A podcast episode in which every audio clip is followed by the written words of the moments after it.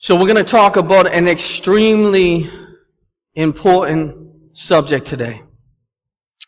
It's one that we really want to pay attention to closely. Today we're wrapping up our sermon series in Proverbs called Navigating Life Well. It's the last week. And we've talked about many different areas, many different arenas of life, whether it's navigating humility well or it's navigating money well. We even talked about Oh, I gotta remember there's children here. We talked about other things. We talked about navigating anger well. We talked about navigating humility well and correction and planning and marriage. We went through all those things and we talked about those things. This final message is crucial to growing in wisdom and growing in their sanctification and growing in maturity and growing in joy. Because it's a message about navigating our heart well. If our heart is not right, our behavior, our response to God, our response to the gospel will be not, will not be right.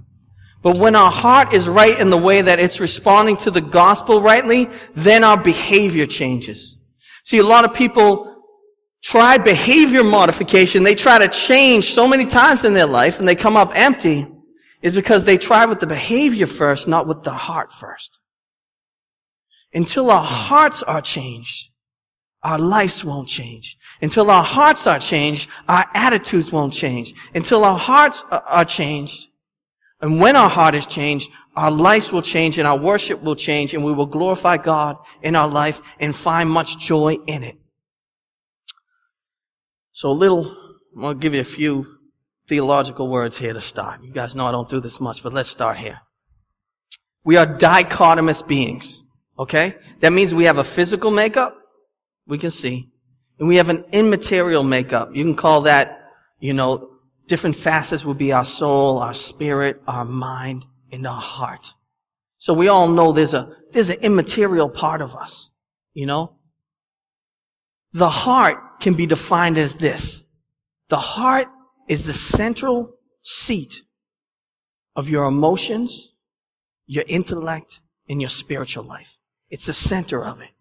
You know, you see throughout the Bible, God just talking about a man's heart and how his heart was and how we respond because of his heart. So what we want to get to today, we want to allow the gospel to permeate that plot, part that is the center of our intellectual, emotional, and spiritual life. Because when that is penetrated by the gospel, we change and we find life in Christ. So I took up a new hobby about a year ago. I said, man, I need a hobby.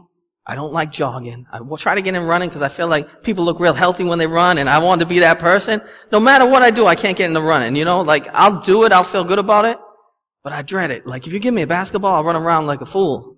But I can't just run. Some people can do that. I envy these people because you look so healthy. You look like you got it together when you can run. So I said, I need a hobby. I need something to do. So I said, you know what? I'm going to get a fish tank. This is going down. I'm going to get a fish tank, you know? I'm going to start with 15 gallons. We started with the betta fish first. I said, if we can keep this thing alive in two and a half gallons of water, I'm going to move up. We're going to move up. We kept this thing alive. Loretto, blue Betta, Natalie's pride and joy. Finally, I got, I said, I'm going for the 15 gallon. I get this 15 gallon. It took a little while. A few fish went down. I ain't going to lie. But I got into rhythm finally. You know? Then that thing got healthy and I'm enjoying this tank and they say it's very therapeutic. Just pull up a seat and watch these fish, man. I'm telling you, it's relaxing. It's scientific. It's true. So you walk in my office sometimes just looking at fish, man. But something's happened to me a few times. And maybe two or three times, and I forget. You'll see where I'm going, why it happens. My tank turns green once in a while. And I'm like, what's up with this? Then it becomes not therapeutic. It becomes so frustrating every morning you wake up walking off. It's like, you gotta look like that today? And you can't have peace and you say, man, my fish tank's off. My life's off. I'm not together. So we had a real bad, green, disgusting, I'm, like, people coming over the house. I remember Taylor came and I said, Taylor, the fish tank don't look like this. I want you to know I take care of my fish tank. Like I'm having to explain to people because I feel guilty and I'm ashamed. Natalie is at the verge of telling me to throw the thing out. I can see it in her face. Like, what's up with this? So I said, I gotta take, I gotta attack this. So the first thing I tried is I tried to throw some chemical in there. It's like water clearer. And so you put it in there, it's supposed to get the particles and clear it out. It didn't do it. I said, this is ridiculous. So I said, I emptied the whole thing out twice. I mean, all new water. Take every fish out. I'm putting it in pots. I'm cleaning it out. Clean the whole thing, put it back together, and I say, this thing's still misty. Then all of a sudden, within a day, it got green again. I said, I can't do this anymore. This fish tank is on the verge. I finally said to myself, it's an algae bloom. Unless I get to the heart of the problem, unless I get to the root of the problem, no matter how many times I change this tank out, no matter how many times I take something out and clean it and put it back in, no matter how many water purifier things I put in there to make it better, it might get better for a day or for two days, but it's gonna get green again. It's gonna look the same. It's gonna be a mess. It's gonna be disgusting. I'm gonna want to throw it out. I went to the store and got the algae bloom stuff.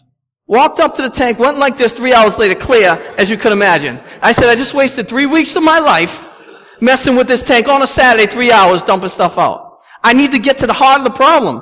I need to get the root of it. If I didn't get to the root of it, no matter what I did in that tank, taking out the filter, taking out the thermostat, taking out all that stuff, the heater, whatever, no matter how many times I changed that water, unless I got to the heart of it and put that algae bloom in, it wasn't going to change. It wasn't going to be clear. It's the same with our life. No matter how much you try to change your behavior, unless the gospel gets a hold of your heart, you're not going to be changed.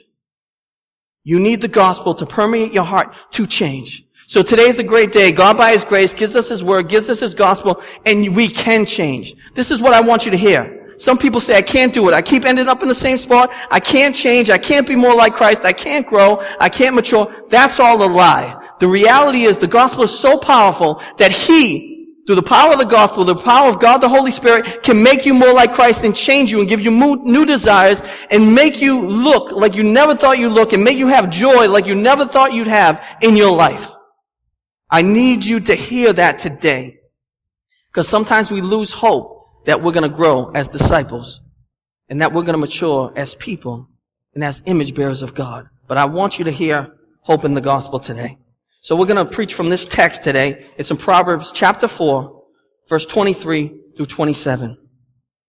It says, keep your heart with all vigilance, for from it flow the springs of life. Put away from you crooked speech and put devious talk far from you. Let your eyes look directly forward and your gaze straight before you.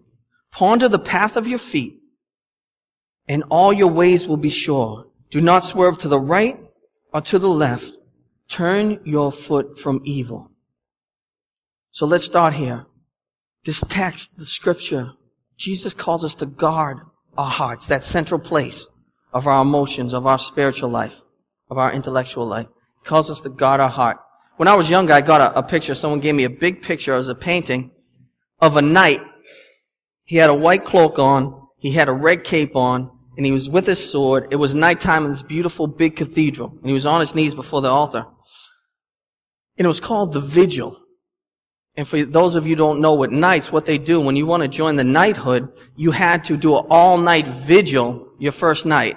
You had to pray and intercede for the people and you were symbolizing what you would do in your life. You would always be on guard. You would always be vigilant. Your cloak was white because it signified being holy and being pure, and your, your cape was red because it signified that you would, were willing to be wounded for another person.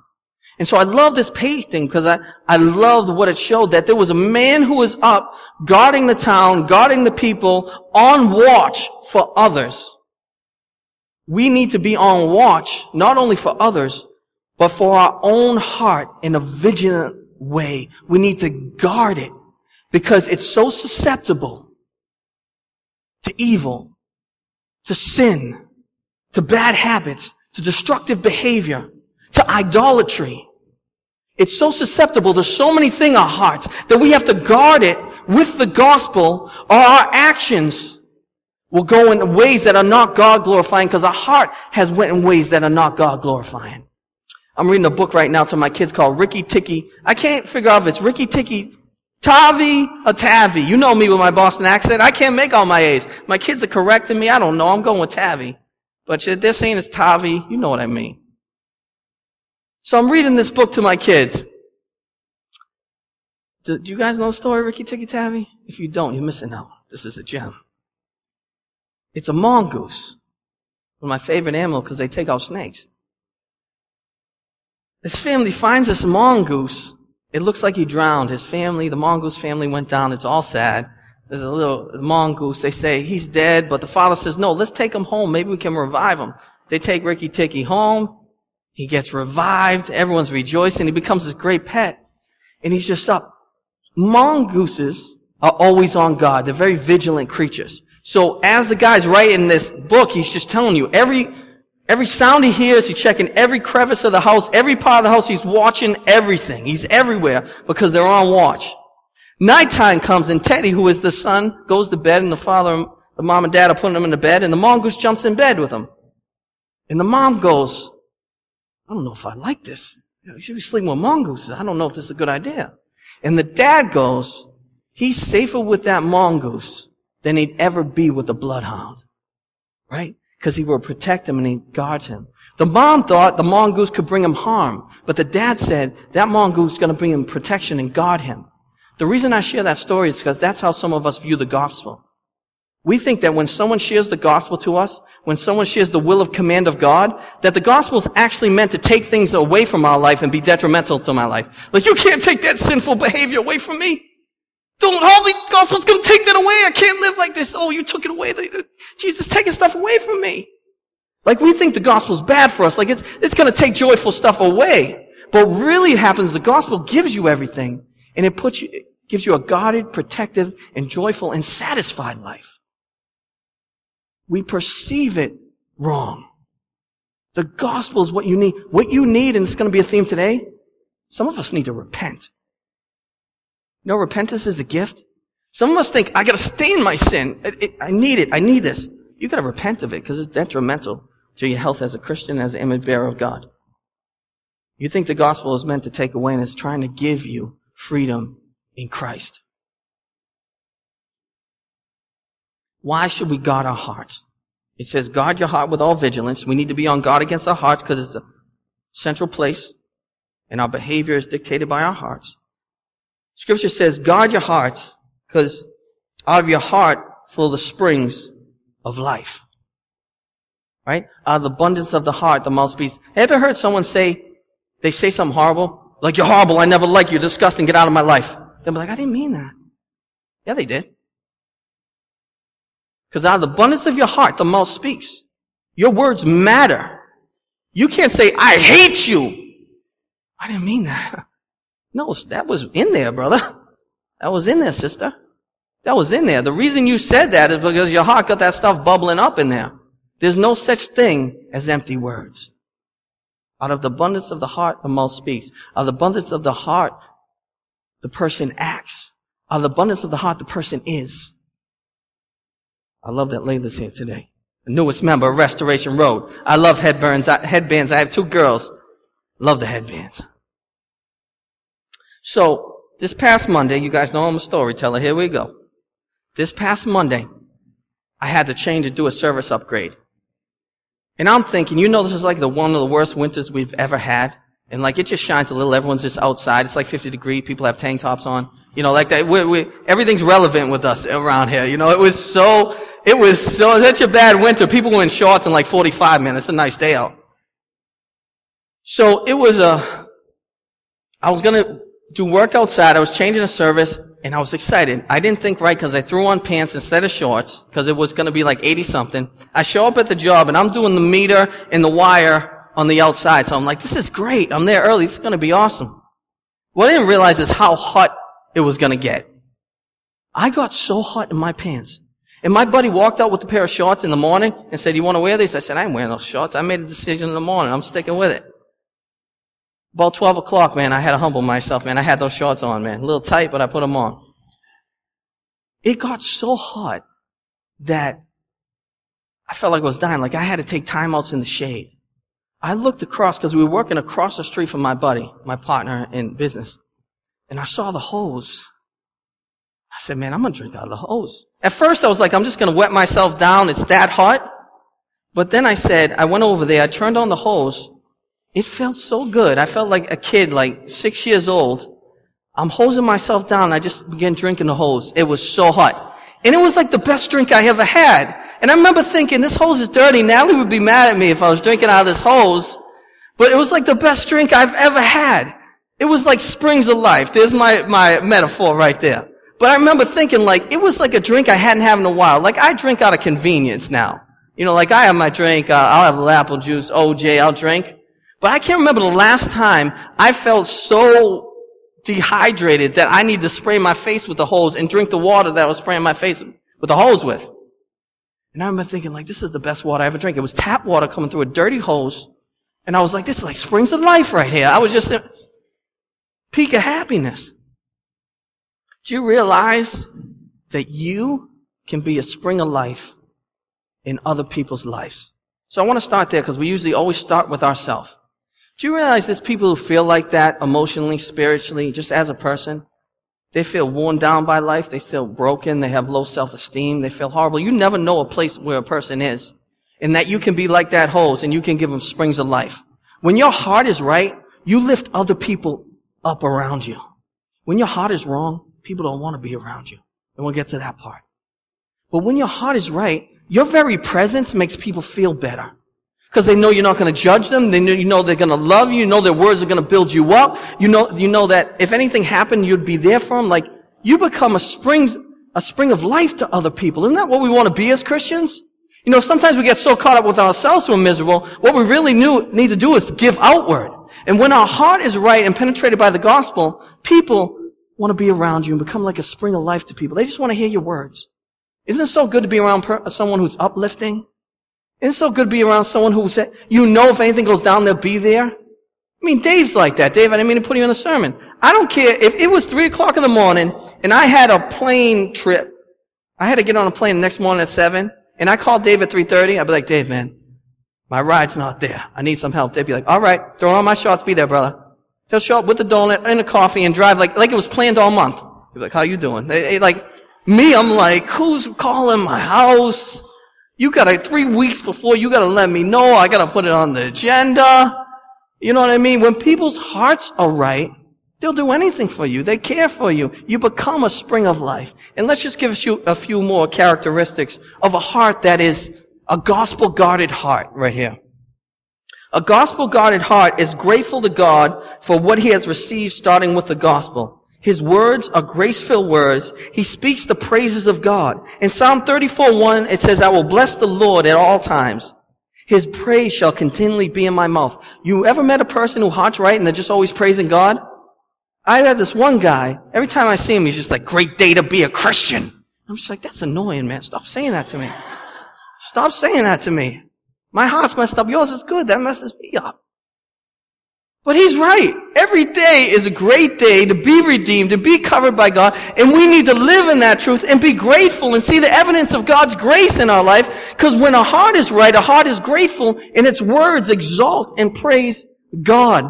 A guarded heart lives a life as a holy sacrifice.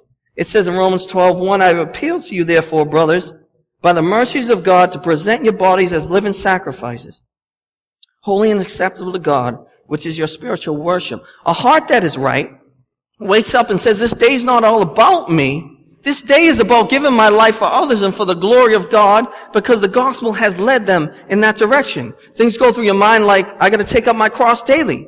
You know what? It might be tough today, but I'm doing this for the glory of God. When a heart is penetrated by the gospel, those things happen. A guarded heart encourages others. 1 Thessalonians 5.11. Therefore encourage one another and build one another up just as you are doing. I said this a few weeks ago. So important that we use um, our words to encourage each other. One of the reasons it says to gather together to worship Jesus, that we stir each other up in the faith. That we're meant to come together. When you leave here, you should be encouraging the faith, encouraging your giftings, encouraging the gospel. Our words should be edifying and lifting each other up. You know, so much detrimental stuff out in this world. It's just so negative. When you come to the body of Christ, our words should be uplifting because our hearts are rooted in the gospel.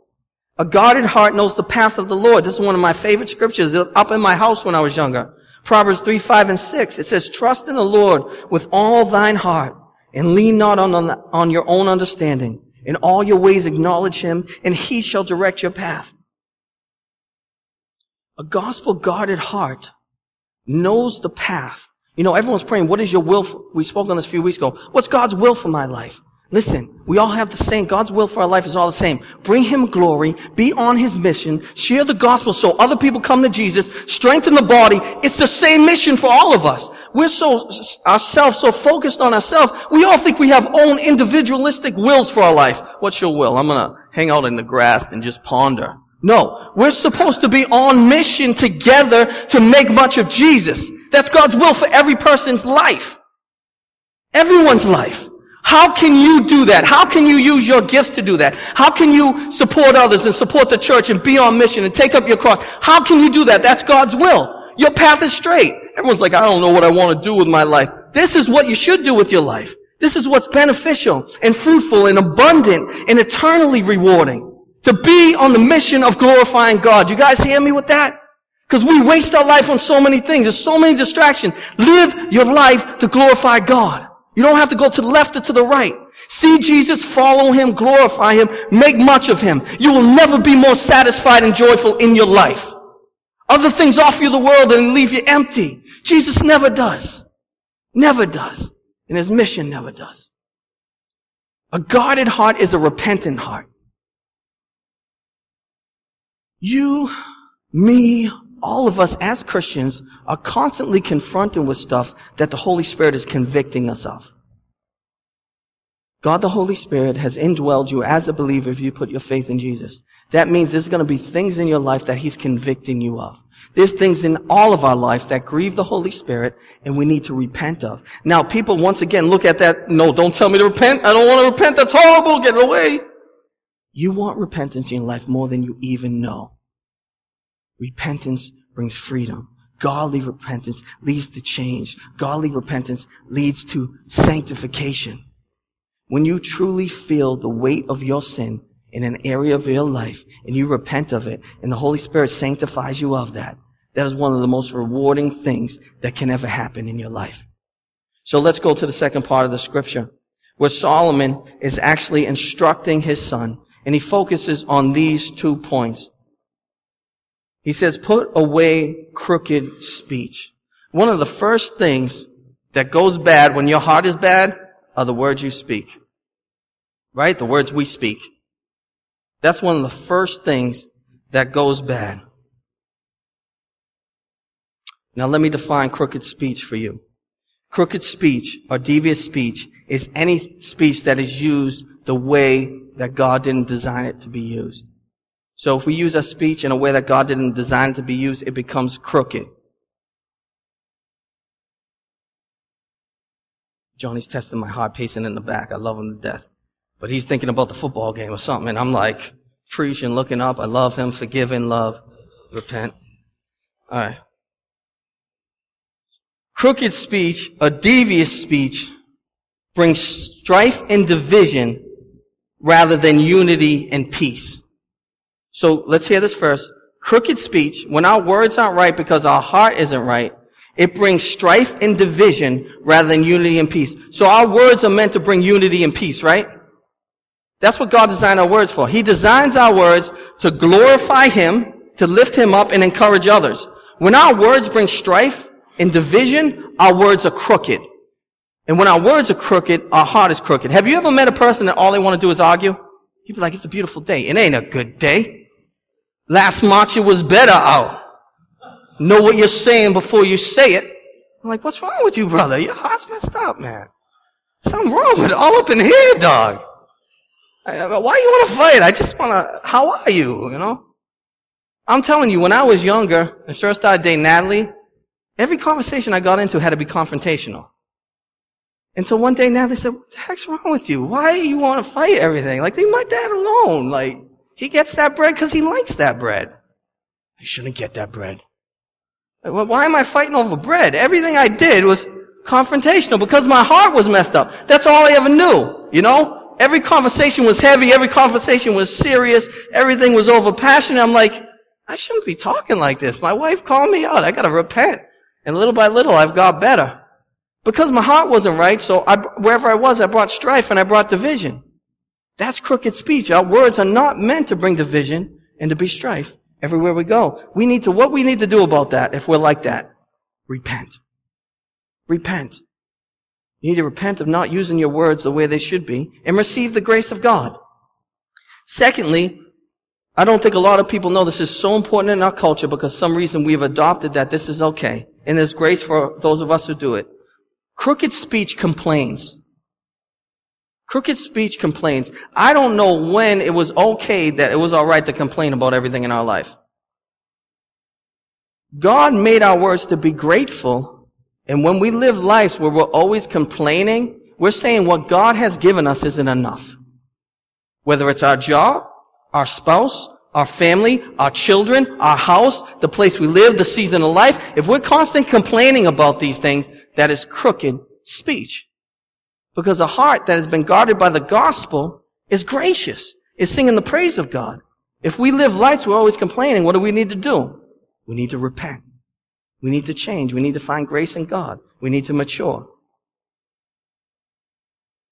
Crooked speech tears down others' self-esteem. I had to take sarcasm totally out of my, I'm still trying. Once in a while it bounces in. I just made fun of people so much in my life that I had to repent so much that it was so hard to get sanctified from it. But then I realized that my speech was crooked and I was making fun of people so much that it was actually hurting them. And I realized that I was hurting people's self-esteem so bad that it was all crooked speech. I realized God didn't make me to make fun of everybody else. Right?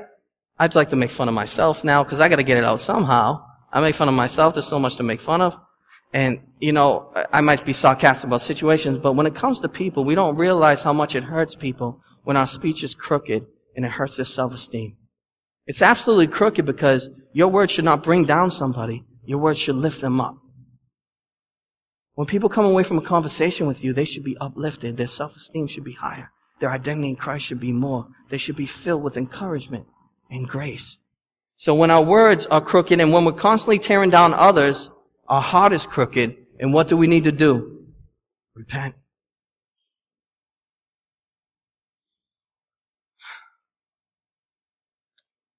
Another thing Solomon says is repent of wavering. When your heart is not rooted in the mission of God, you know what you always do? You always say, I don't know what I'm going to do with my life. Right? You look to the left, you look to the right, you're on that focus and you're looking ahead, and then you say, okay, this sinful behavior looks like it will be more satisfying me. Let me go to the left. Or you get a little further and you say, hold on. Is money more satisfying than God? Let me step off this road.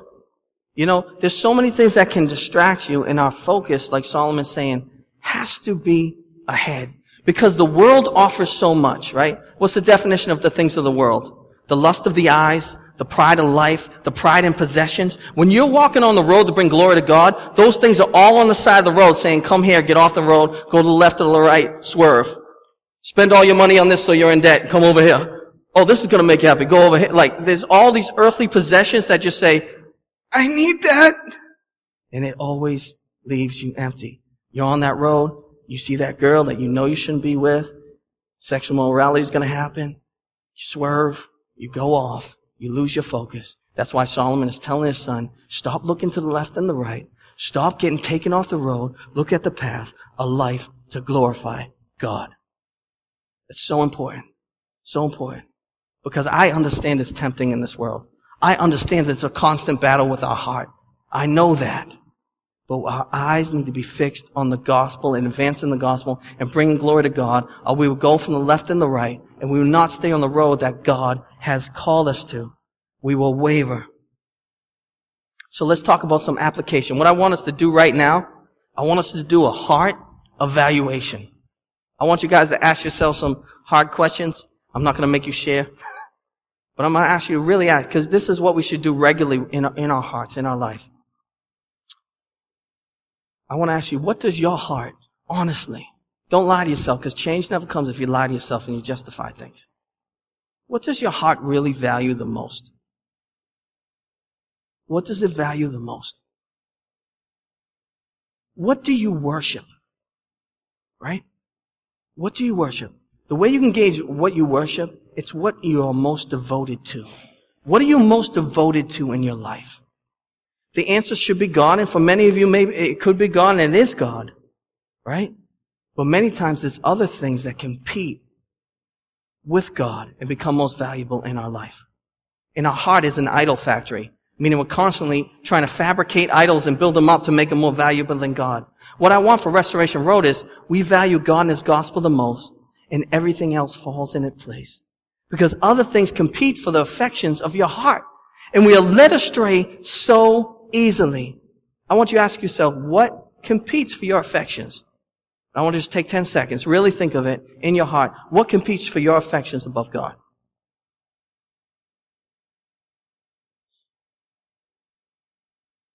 I'll give you a few common ones. All right? After you just thought of that idol that just came up in your heart, I want you to repent of it. I want you to repent of it for your own good, for the glory of God. Repent of that idol. It is not as valuable as God. Let me give you two major ones that I think, and as a, as a pastor, sometimes, you know, like different churches have different struggles with different idols, right? We're all different people. We're all different. We have different behaviors. We have different hearts. One of the two major issues I want to talk about are, and I'm going to use code because there's kids in here. The first one being money is an idol to a lot of us. The second one being the no, you know what I'm talking about. Right? Let's start with money. As a pastor over the years, I've had conversations with many people like, I hate talking about money. Be honest, I need to grow in it. I hate it. I put the bucket in the back. I talk about it before them like they think I want money. They think I'm one of those pastors who like money.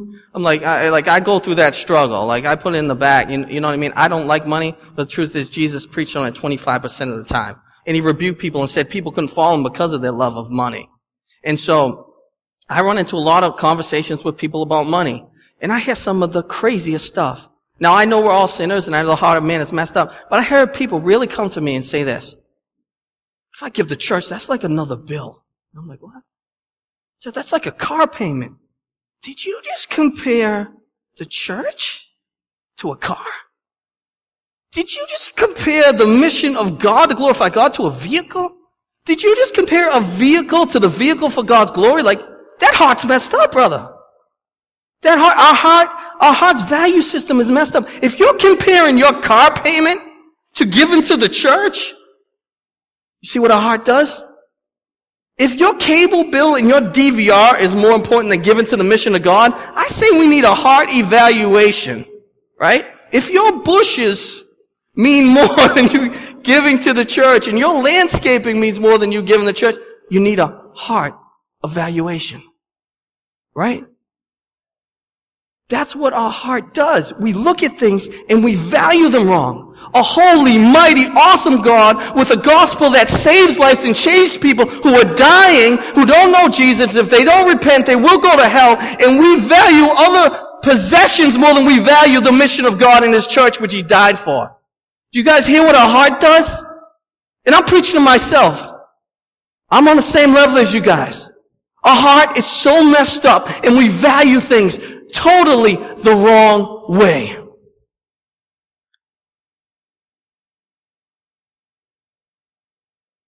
I, I gotta use the word, I'm sorry, it's part of the message. When it comes to sexual immorality, right?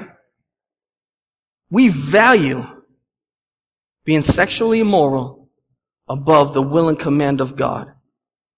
And these two things go together. The reason I thought of money and that thing is because they're always partnered. Because as a pastor, once again, I'm always talking to people who are living immoral in that way. Always. Like, I, I, did we miss the memo? like, follow Jesus holy? And I know it's hard. I know it's tempting. I understand that. So I'll talk to people. You know what they say to me when I tell them, listen, you need to live holy in this area. And I've been a pastor for a while, so I've talked to many people, and it's the same thing. I say, you gotta be holy. You can't be fornicating. Like, that's not okay. They're like, we don't have the money to get married. What? What? So you just valued money over God's command and holiness? Like you see that value system, how it's messed up? And people look at me like, you don't get it? There's no money. I gotta save. You decided to be immoral before God because you don't have enough money? Do you see how the value system in our heart does that? We value that word above God, and the value system puts God down here and that here. and then we value money above it. Our value systems are all messed up. And I'm talking about those two things because I think at Restoration Road, those things are idols to us and we need to repent of them. You know, before a man commits adultery, he has committed adultery in his heart a thousand times. Guys, and I'm sorry, there's some youngins here, some parental talk going off and after this message. It is not okay in your heart to lust after another woman and watch porn. That is not okay. Well, it's just on the TV. I'm not doing anything. Yeah, you are. Shoot. yes, you are. That's why Jesus had to raise the raise the level when he came. He said, no more just physically, because he knew our hearts, right? We'd do everything to get around. I didn't physically do it, but my heart is going to lust. My heart is going to imagine. My heart is going to fantasize over another woman. That's sinful. That's wrong. And what do we need to do? Repent of it. You can change. You can be made holy. Your heart, you can change because your heart can change in that area. Those are two idols that we need to repent of. Because once again, you think, you think, we think that the gospel is trying to take stuff away from you, right? God's trying to take that away from me. I love that. No. God's trying to get you so your heart's in the right place, so your life will be in the right place, and you will actually be more satisfied when you follow the will and command of God than you ever are chasing those idols that leave you empty. Please hear that. You guys know me as a pastor. I'm with you. I'm fighting with you. I'm praying for you. But we need to repent, and our hearts need to get right. Our hearts need to get right.